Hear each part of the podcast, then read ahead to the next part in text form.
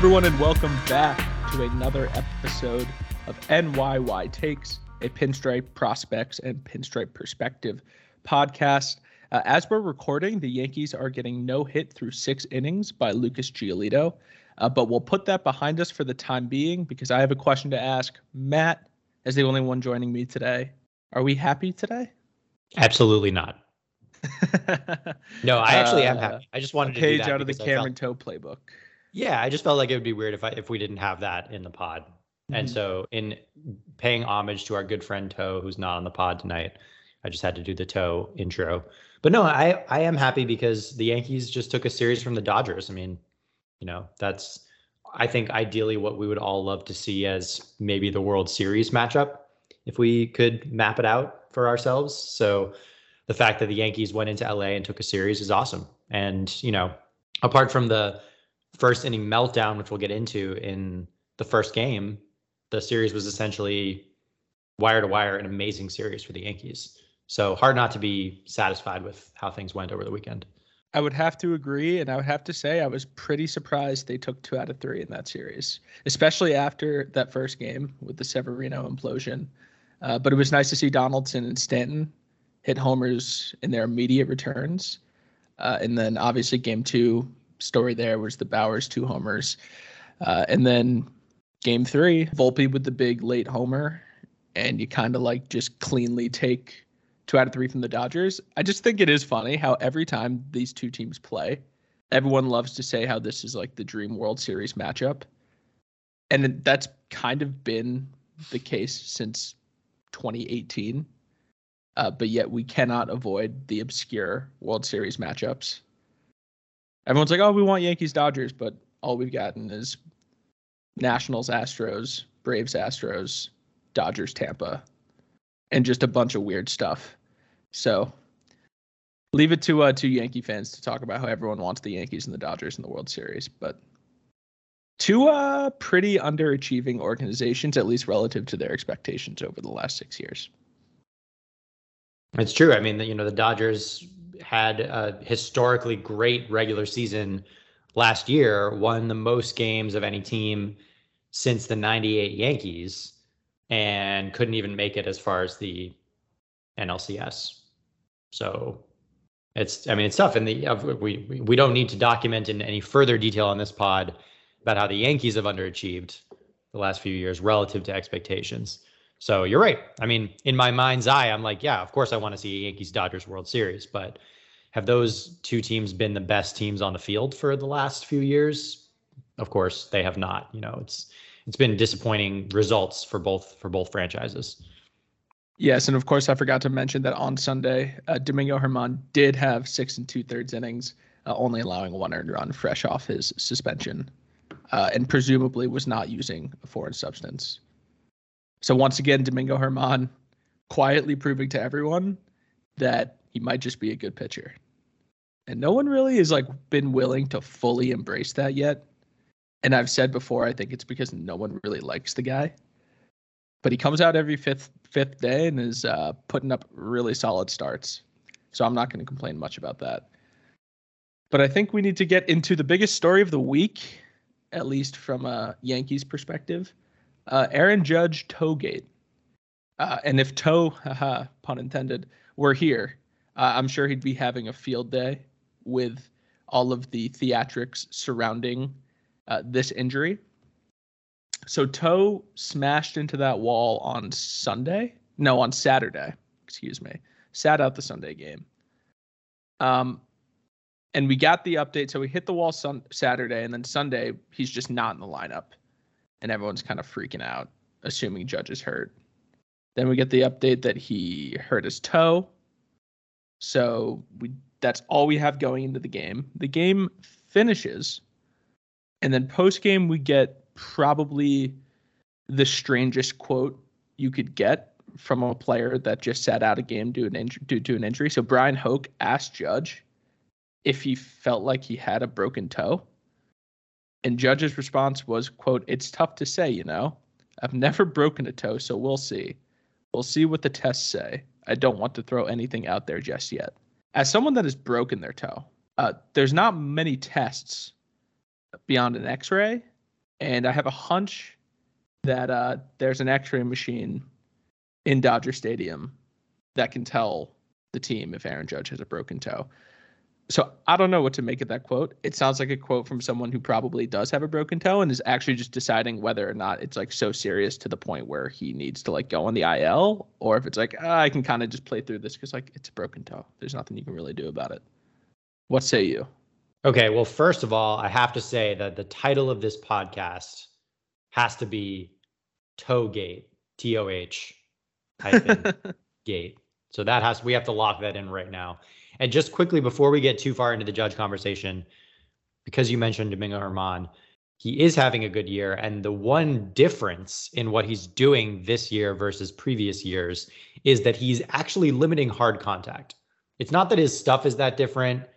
It's not that he's, you know, has suddenly found a new pitch that's overpowering hitters, but he is limiting hard contact. He has a 70th percentile average exit velocity this year, which is the best number of his career. So I'm not exactly sure. I'd have to dig further into the specifics of what he's doing, but we do know that he's limiting hard contact in a way that he has not previously. So that's a useful pitcher as a fourth or fifth starter, sixth starter, whatever it is. That's a guy that's useful. So props to Domingo, guy I've definitely piled my fair share of criticism on in the past, but he's figured out a way to make it work. But on to Judge. Almost poetically horrifying that you know, we're all at this point talking about how Judge is essentially duplicating his 2022 campaign, where he, you know, basically posted one of the 15 best offensive seasons in history. And now he's on track to do it again. And then this just bad luck takes place where he slams into the wall, possibly breaks his toe. You know, he's obviously not in the lineup tonight. So we're still not entirely sure the extent of the injury but you just have to shake your head. I mean, you know, this season has been a weird one in a lot of ways. It's been weird because the Rays have been great. It's weird because the Orioles have surged. The Yankees find themselves, you know, in a position where the rest of the season is going to be an uphill an uphill battle just to make the postseason and even have a sniff of winning the division. And then you have Judge just doing his Judge thing that we've become accustomed to seeing him do you start to get guys back from injury. Donaldson's back, Stanton's back, and then this kind of thing strikes. It's hard not to just sort of shake your head and wonder whether this season is cursed. I don't know. something something in uh, along those lines. Yeah, Les and I were talking last week because we actually weren't really sure how to properly define the season so far. Because on the one hand, the Yankees are 10 games above 500 and things at least on a win loss level are pretty good. But then when you put it into the context of the division race, where you're six, six and a half, seven games back consistently, it doesn't feel so good. And then you add on top of that all of the injuries that they've already had to deal with this year, which is at this point just a yearly occurrence. And it's kind of like, don't really know what to make of this team right now. And we had kind of agreed that the next six weeks were going to be big in deciding that because you had Stanton coming back, Donaldson coming back, Kahnle coming back. And at that point, Nestor wasn't hurt and Judge wasn't hurt. And then, of course, three days later, Nestor's probably going to the IL and Judge is also probably going to the IL. Uh, there is some irony with this Judge injury stuff, too. Like the big concern with him and giving someone of his stature a nine year contract was that he's very injury prone. But his injuries, especially his injuries as a Yankee for the most part at least, are, are, are a couple that stand out, are just these like freak accidents that would happen to anybody regardless of their size. Judge running into a wall on Saturday for one. And then the other, not sure if you remember, but back in 2018, at the end of July, following obviously his rookie of the year campaign that should have been an MVP, he got hit in the hand by Jakob Junis and ended up mm-hmm. missing two months. Yep. So it's really just about of bad luck with this stuff. And Judge is someone who is able to stay healthy and do a pretty good job of staying on the field. I mean, he really showed that last season. Uh, it's really too bad that while he's able to do all that, he still gets unlucky with these injuries. And the effect, the negative effect of him being injured is immediate I mean, I opened this podcast by telling you the Yankees were being no hit through six innings as they're going to the bottom of the seventh now down 3 0. So everything revolves around Judge. I mean, this team is effectively Aaron Judge. So to deal with these kind of nonsense injuries is just so exhausting because it's like, when can this team catch a break? And it kind of seems like never. Yeah, that's right. I mean, the the only injury that Judge has sustained that's caused him to miss significant time, and that you could label as a, you know, chronic or muscular type a big, ish, uh, injury, big guy injury, right? Was the was the oblique in 2019? Yeah, that's the only that's one. That's really it. So I I I completely agree. I think it, it would be unfair to call Judge an injury prone player given the track record. And again, you know, we have this situation where you know what what took place over the weekend and then you have the you know the Dodgers president saying, "Oh yeah, we got to reinforce the door." So we'll get on that.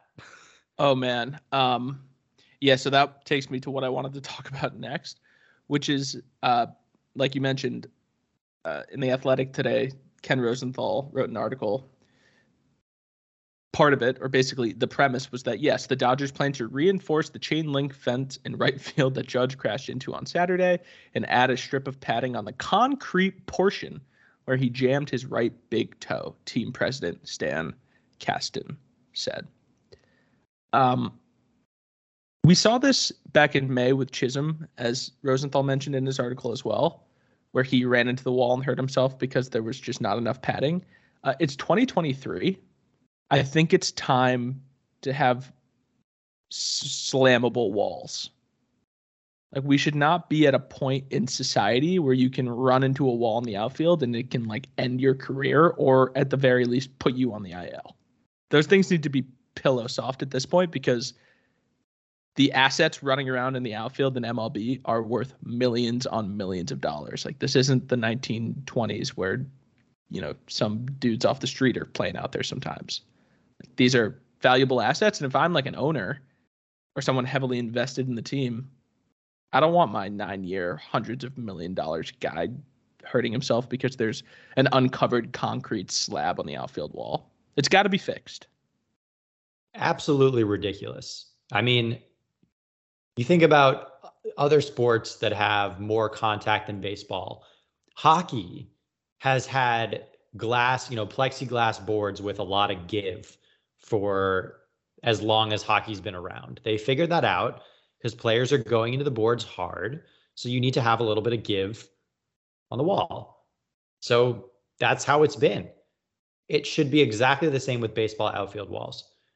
I mean, I think in today's game, more than probably at any other phase of baseball's history, you have great athletes that are playing the outfield that are going all out to make great catches up against the wall, there should not be any situation where a player that's that is contributing to the spectacle of a game by trying to make a great catch is also putting their health at risk.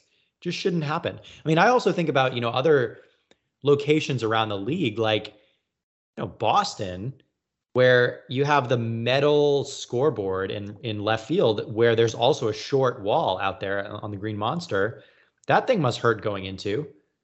And or Wrigley, same thing in right field at just, Yankee Stadium. Wrigley, where dudes are just running into brick.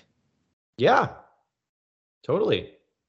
We shouldn't have to wait for something bad to happen to make these changes because eventually the bad thing is going to happen and it's going to happen to a very expensive player that a team put a lot of resources into. And I don't think that's something that should have to be have to be risked right now. Also, grow the game. It'd be hilarious if dudes were just more open to running full speed into the wall, track, tracking down fly balls. I'd love that. I think everybody would love that. And I mean, so this isn't exactly the same thing, but it's not baseball does not have a track record of making proactive moves when it comes to safety. And I think about how it took a number of high profile incidents of fans getting severely injured for them to take the step of extending the netting all the way around the field. You know, that only happened, what was it, two years ago? Was it? I, I can't remember whether, whether, it was the season right before the pandemic or right after the pandemic. I think it was. Before, I think it was pre-pandemic. You're talking about in Houston. Maybe it happened. I know there was a one well, where like a little girl got smashed by a ball. Or you mean the netting being put up? The the netting being put up. I remember the incident you're talking about. I think it, I, I think, think it varied was... by stadium. I think the Yankees were like maybe a little late to it, but I think it varies. Yeah, but I mean, it took them that incident. I know the one that you're referring to, but that wasn't the first time it had happened. It wasn't the first time when a fan had gotten pretty seriously injured. So it's not like baseball makes moves and does things proactively. They wait and they wait and they wait. And maybe this is the this is the type of precipitating event where you have a star player in the midst of a second consecutive historic season getting hurt, having his season disrupted. Maybe that's the thing that prompts the some sort of universal code around how the outfield wall needs to be protected, what kind of mechanisms need to be in place to ensure the players can't get hurt. I hope this is it if it is, I mean, the ideal situation is that Judge comes back fast, and this also prompts the league to act. Right, and then you avoid like the complete nightmare scenario, uh, which doesn't really come to mind. Like, I can't think off the top of my head like a nightmare scenario of someone someone high profile running into the wall. Obviously, there's like the Dustin Fowler situation, which is totally different. Um, but MLB obviously is going to care once it affects someone of Judge's stature. So make the change. And running into walls is fun if it doesn't hurt. So maybe it'd be more fun to watch players run full speed into the wall chasing down a fly ball instead of literally be terrified of hitting the wall. And even the ones that are padded, like you go to Yankee Stadium, if you've like felt the pad, like it, there's nothing like soft about it. Like if you run into that full speed, it's going to hurt, and it's basically just what I imagine is pretty much cement behind a very like firm padded wall. Uh, so yeah, that's I've actually never quite understood why it's been like that forever. Pretty much, are they trying to like disincentivize fun fun plays? Is that that seems like it might be up baseball's alley? Yeah, maybe. I mean, I'm always one to assign nefarious motives to MLB. I think in this case, it's just the result of laziness. Like no one's done anything about it. And in, you know, the 50s and 60s, players weren't running into the wall to make catches.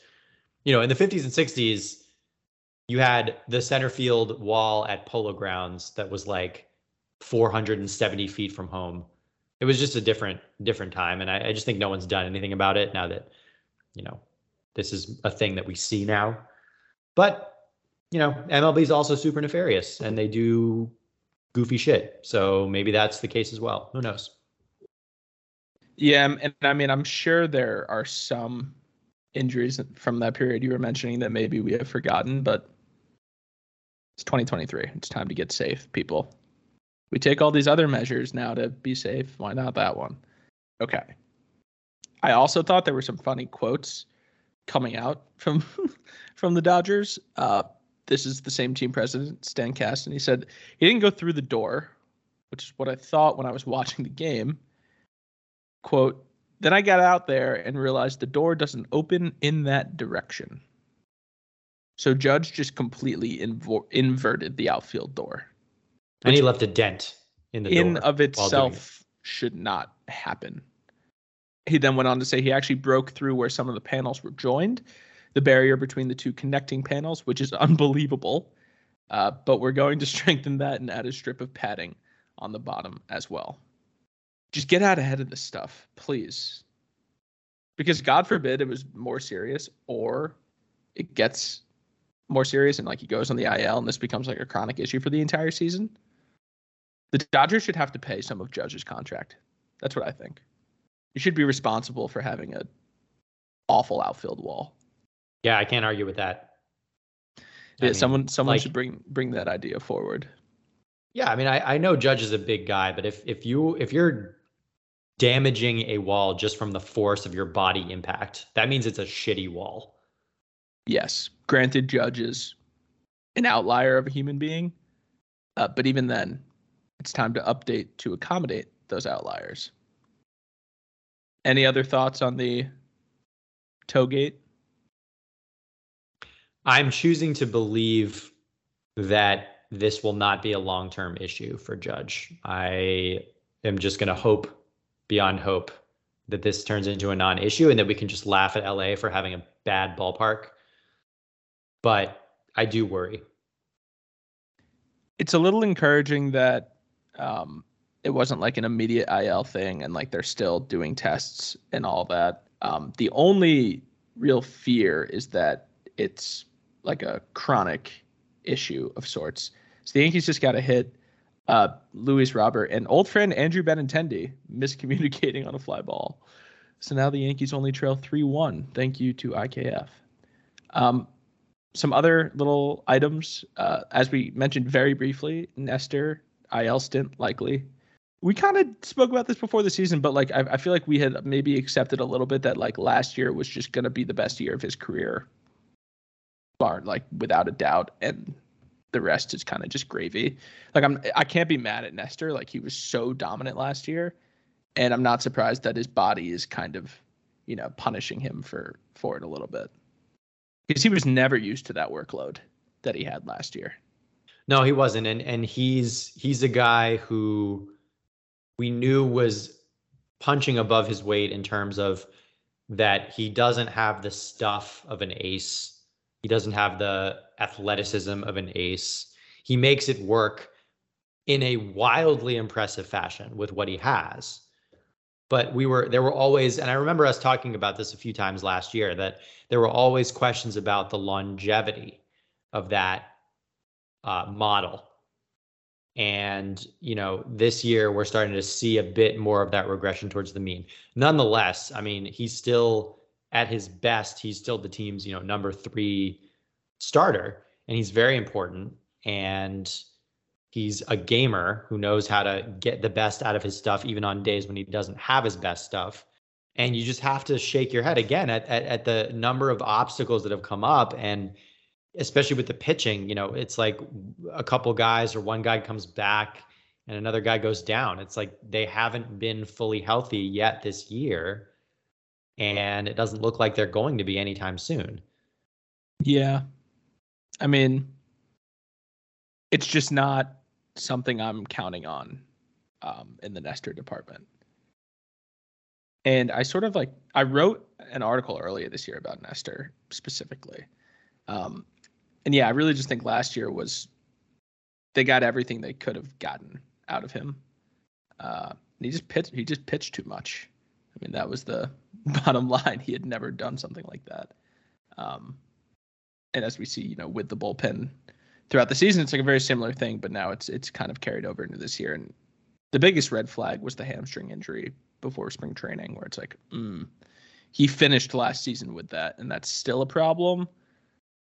Red flags everywhere. Um, last things, Ryan Weber and Greg Allen to the IL. Uh, I mean, you know, Hicks gets DFA'd. Uh, hit a homer tonight. Uh, meanwhile, you know, his quote unquote replacement, Greg Allen, injured. Another hip injury for Greg Allen. That's kind of like a under under talked about thing, but Greg Allen has hip problems, is my takeaway. There was a right hip flexor strain, which is sad because I like watching him play. Any last housekeeping things you wanted to touch on before we got into ups and downs? Yeah, Greg Allen is a fun player, and I feel terrible for Ryan Weber, who over the course of parts of two seasons now has played a very important mop up and depth bullpen role for the Yankees. Has forced them to keep on bringing him back because he's reliable enough that he's worth bringing back. And now might be on the shelf, might go on, you know, might go out for Tommy John. So tough break for a guy who's done everything he's been asked to do over two seasons now. I got to say, I'm not too surprised he's getting Tommy John. His throwing motion is hilarious. it's very it's, wacky. It's all arm. It's kind of yeah. like that that guy in in middle school that you'd play against that threw really hard, but he had really bad form. But he was mm-hmm. just like the kid you knew that just was able to rear it back and that's Ryan Weber. And now, you know, he's getting, he, he might be getting Tommy John, which would be very, very sad. But always fun to watch him pitch because he was like pretty, pretty small out there, had the high socks, and was just kind of like dealing with what seemed to be a effortless motion. Um, But Ryan Weber, much like Ian Hamilton, uh, fun while it lasted. Okay, moving on. Ups and downs. I'm going to start with my up of the week uh, because it's a little untimely because this episode's going to come out after this game tonight, and Jake Bauers was just up in a huge spot with runners on first and third with the Yankees down 3 1. Uh, and he had a 3 1 count, and then he ended up just grounding out to the shortstop. So, not great there, Jake. But he did have two homers on Saturday, uh, which basically ended up being the reason the Yankees won that game. Um, his first uh, multi homer game of his career. Uh, and more so, he is my up because he now has a big opportunity staring him in the face. Obviously, Greg Allen to the IL. Oswaldo was just sent down, but he's back already. Uh, but Oswaldo being sent down, we kind of have an idea of what the Yankees kind of think about him. The Yankees want to give Bauer reps. White Sox are going to have three righties going. A lot of red, a lot of righties on the Red Sox coming in this weekend as well. So if there were ever a time for former top prospect Jake Bauers to kind of get his career in the trajectory that it was supposed to go, um, it's now. Uh, and and Brendan Kuty had a had a big big article on him in the Athletic, kind of harping on this. Um, I didn't know this, uh, but in in 2018, he was the 45th prospect in baseball going into the season. Did you have? Did you have? Did you remember that? I remembered he was a highly ranked prospect, but I don't think I would have said he was 45th in the game. I don't think I would have guessed he was that high. Mm-hmm.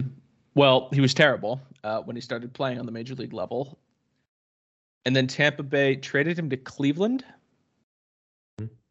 Where he hit 226 in 117 games. Uh, didn't get a single at bat in the majors in the 60 game regular season in 2020. And then in 2021 was bad again with Cleveland and was DFA'd uh, in June of 2021 um, before getting traded to the Mariners, where he finished batting 209 for the season. Uh, that winter, then he signed with Cincinnati, and he never got to the big leagues as he hit just 135 in AAA. Wow. Uh, and then the Yankees came along, acquired him from Cincinnati uh, for money.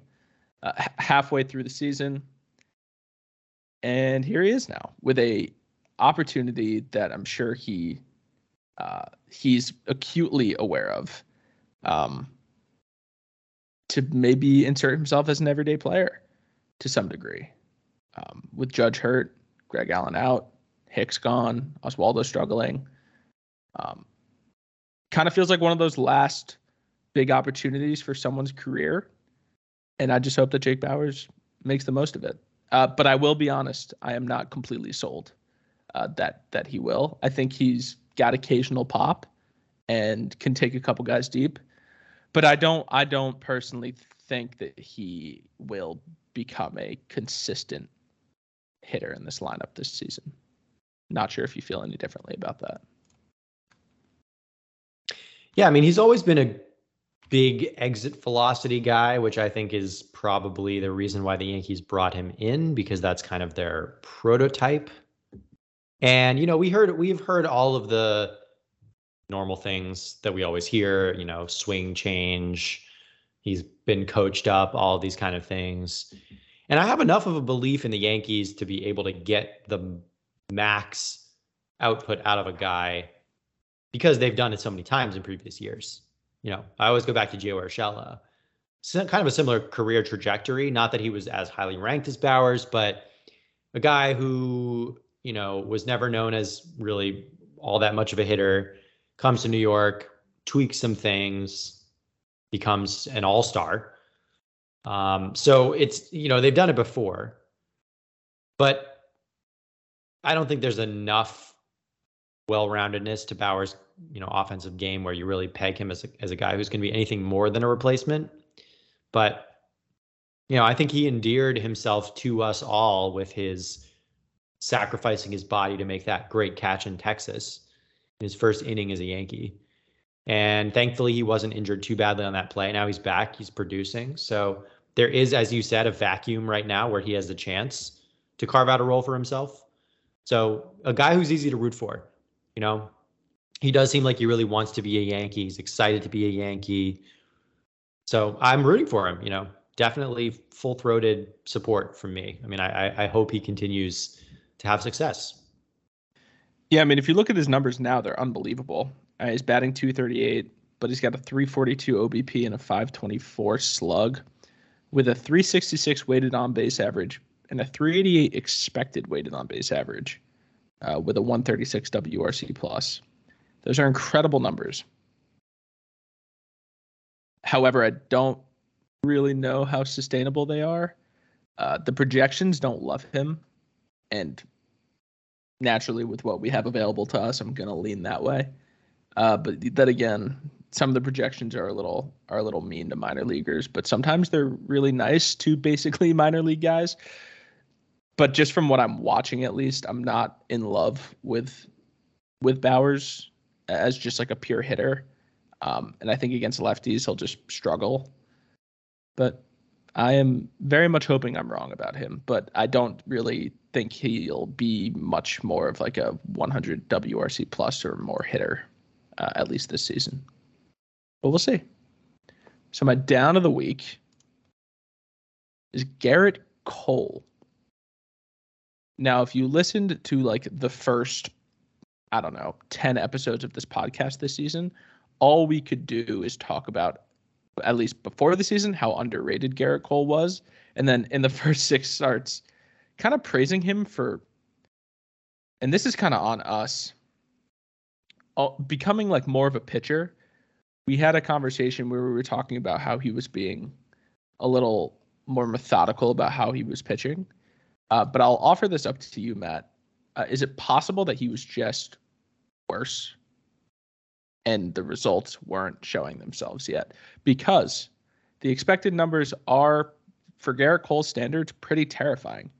Um, 3.85 expected ERA, a 3.97 xFIP. His K percentage is down to 26%. He has lived above 30 his entire career. His walk percentage is up 2% from his previous last season, last season's usually lives around like the six and a half percent range. This year it's around eight and a half.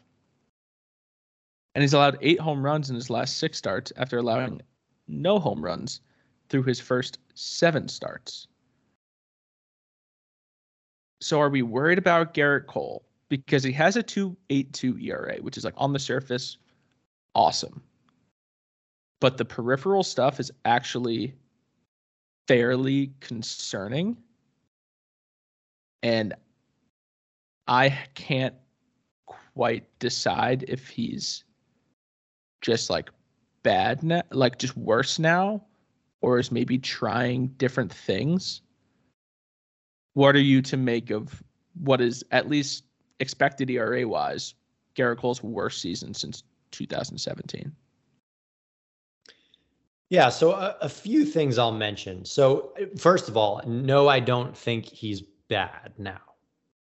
That is an important That was a uh, straight.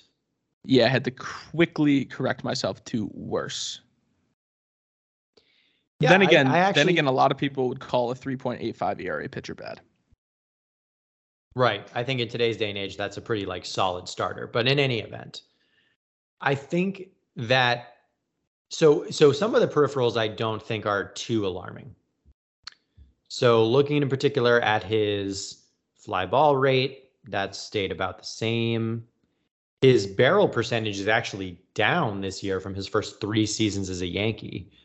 So he was at 9.5% last year. He's at 8.6% now. Uh, his hard hit percentage is essentially stable over the course of his Yankee tenure. As you said, probably the most alarming thing is that his strikeouts are down and his walks are up. So that is something to keep an eye on for sure. But I think the biggest reason why we saw the dominant Gerrit Cole over the first six weeks of the season and a less dominant Gerrit Cole since then is because his fly his home run per fly, per fly ball rate has stabilized. You know, it was unsustainably low at the beginning of the year, and now he started to give up the homers again. And the homers have always been a part of his profile. So it's not that it, that's different now than it's ever been. It's just that for the first six weeks of the season, it was insane how he wasn't giving up homers, and now he's sort of, you know, just sort of regressed back to the mean that we've come to expect over the course of his career. So all to say, I don't see anything too terrible in his contact profile. The lack of strikeouts is a bit concerning. The fact that his average fastball velocity is down about one mile an hour this year versus last year is a bit of a red flag, although it is still early in the season as well. And he will, of course, gain velocity as the weather continues to warm. So there's some stuff to be concerned about. There's some stuff that's just a product of expected changes over the course of a season.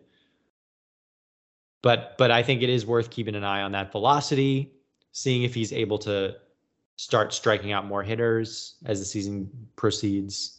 Those are the kind of things that I'll keep an eye on. But I don't think he's magically morphed into an average pitcher.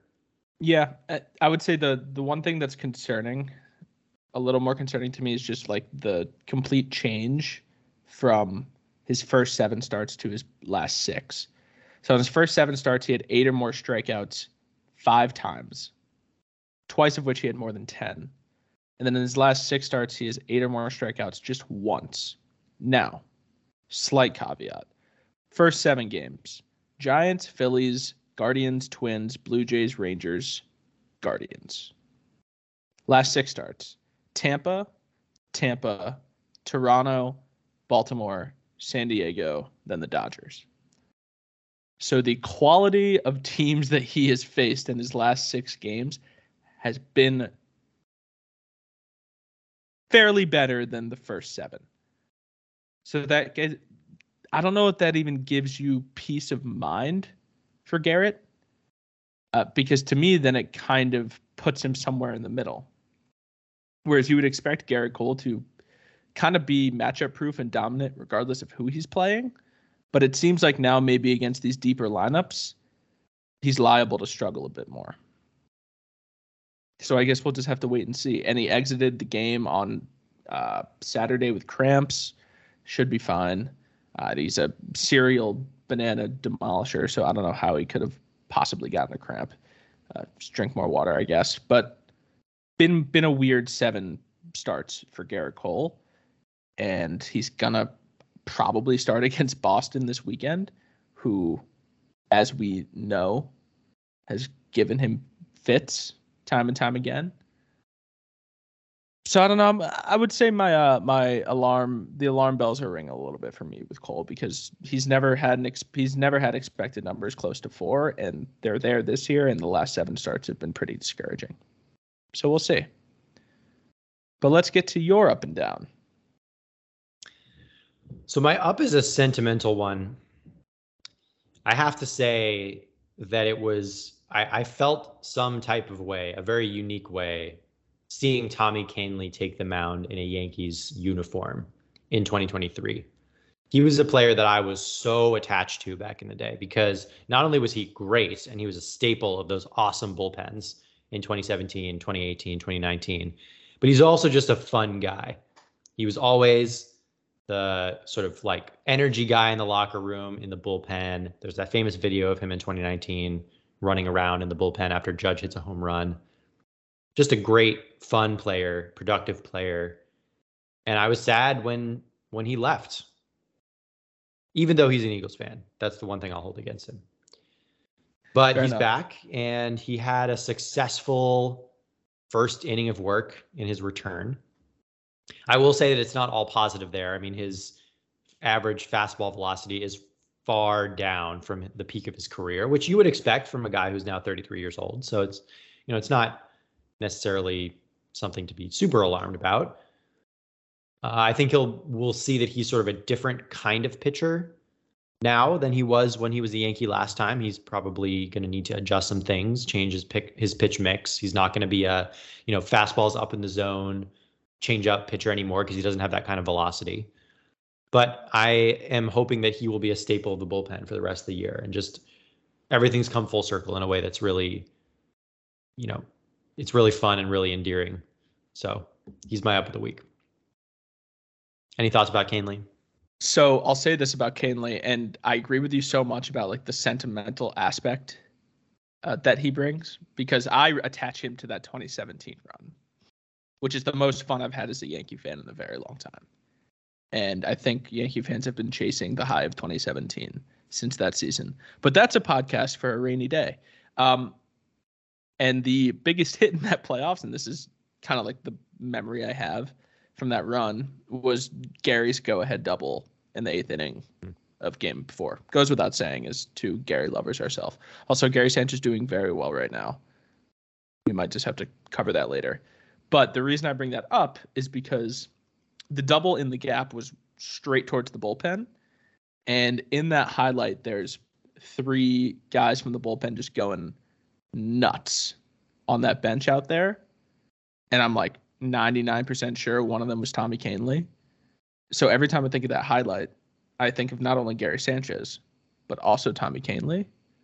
And that makes me very happy. And thus I attach Kahnle to all those fun memories from 2017. So I agree with you. That's a great up. It's good to have Tommy back just because he makes things fun. Yes, he does. Am I down very sadly because maybe my favorite Yankee of the last decade, Luis Severino, my golden oh, boy. Oh, yes. I, I have to give him a down because of how badly he was shelled against the Dodgers on Friday, giving up six runs in that first inning. Then kind of righting the ship, interestingly enough, being pretty good the rest of the way, but a bad, bad first inning and some indications that something might more seriously be wrong. His velocity was down. Was he tipping his pitches? Maybe, but velocity being down for Severino is never a good thing. Because when he's a 98 99 fastball pitcher, he's elite. He's one of the best in the game. When he's a 95, 96 mile an hour fastball pitcher, he's just okay. And with Nestor going down, with Rodon and Montas still being weeks or months away from returning, the Yankees cannot afford to have Severino being just okay. He has to be great. He has to be great. That's just that's just the way it is. So hopefully he bounces back next time and it's nothing, but you have to be concerned after seeing what happened on Friday.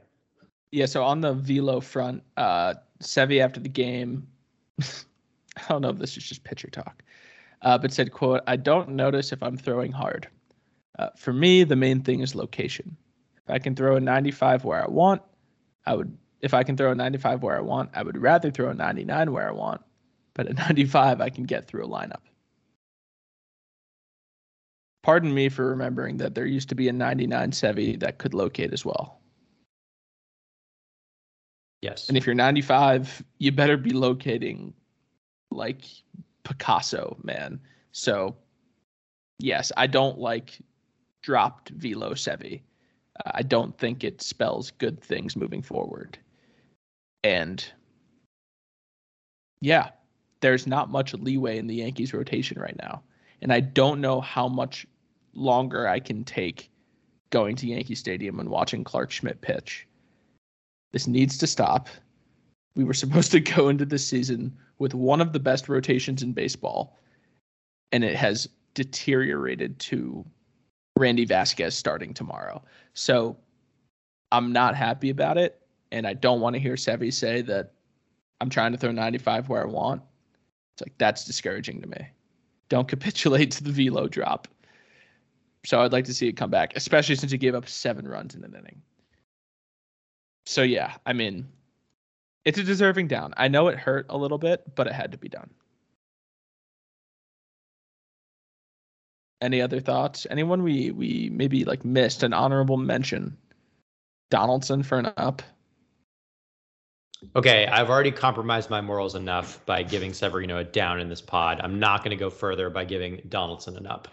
But in a very Josh Donaldson fashion, comes back, first game, hits two home runs. Then his second game goes over 4 with two strikeouts. So Of much of what we've come we've come to expect. Josh Donaldson experience, man. All right, so before we sign off, I was uh, going through just I was just watching the Rangers game uh, last night and was watching Corey Seager hit, and his bat kind of acts as just like a heat seeking seeking missile to the ball.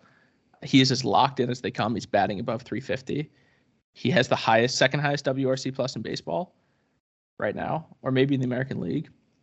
But it got me thinking about that 2022 free agency craze uh, with him and Correa, and sort of the the absolute twister that put Yankees fans through. So why don't we kind of look back at Corey Seager and Carlos Correa, and then where the Yankees are now with Anthony Volpe, because the way I remember it, everyone wanted Correa. The I was screaming from the hilltops that I wanted Corey Seager, who now has a 180 WRC plus. Looking back on it, do you think things worked out fine for the Yankees? Basically, I'm asking did the stopgap plan end up not being all that bad? Because, as you'll get into, Correa has been terrible, and it never really seemed like there was much of a chance with Seager. So, did the Yankees dodge a bullet by not getting Correa, or did they miss a huge opportunity by not getting Seager? So my answer to that question is that I think it's still too early to tell because it's Anthony Volpe has had a really weird rookie year, right? He's on yes. pace for something like 25 home runs, but he's also he also has he's also been a below average offensive player. And he's been good at times, poor at other times defensively. So it's too early to say. Um, Correa is having a terrible season with the bat. He's still been a plus in the field. And I think there, you know, last year with Minnesota, he sported that 140 WRC plus with good defense. So he's not even a season removed from an all-star camp, all-star type campaign. Corey Seager's been excellent offensively, one of the best hitters in the game this year, a terrible defender. Both players in the season plus that they've been with their new teams have been good to great. Whereas the Yankees have Volpe, who has shown flashes, I would say, is the way to phrase that in the early going. So all's to say, yeah, I think if we see this season's worth of production from Correa moving forward and he does not improve offensively, you might start to say, well, maybe the Yankees did sign a, a dodge a bullet by not signing him to a long-term deal. But I still think that where the Yankees are at organizationally, the goal has to be winning a championship now. I thought that needed to be their approach going into last year.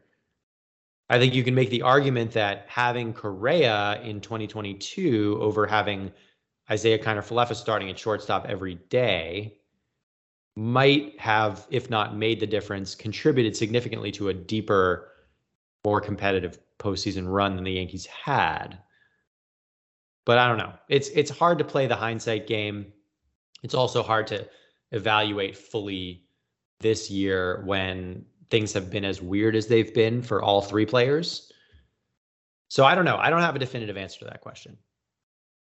Yeah, and it's just like also the fact that if Correa did have that 2022 season on the Yankees, would the Yankees then feel so compelled to give him a huge extension? And then deal with the ramifications of his injuries later. And then on the flip side of that, the Yankees just gave a huge contract to a star star starting pitcher that has not played yet and doesn't seem like he'll be playing anytime soon. So yes, the point being in all of this, I think the Yankees missed their their golden goose in Corey Seager.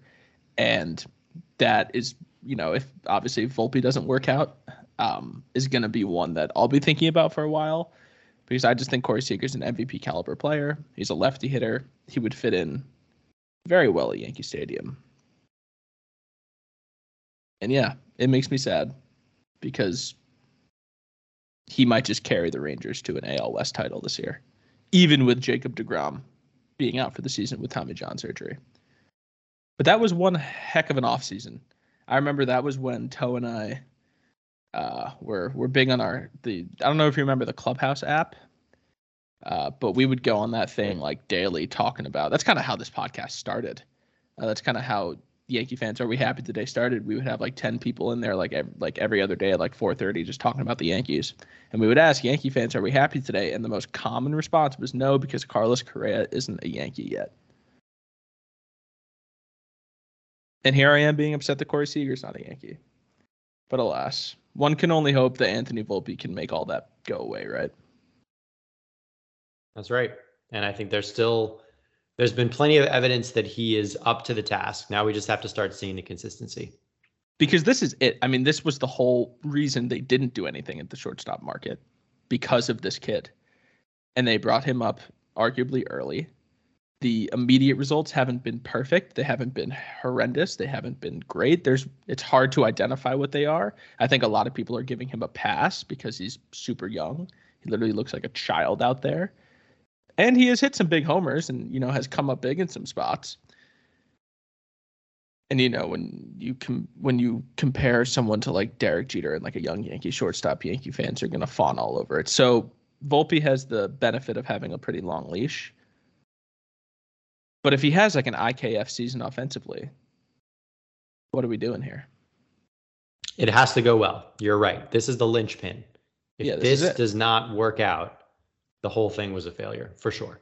Yeah.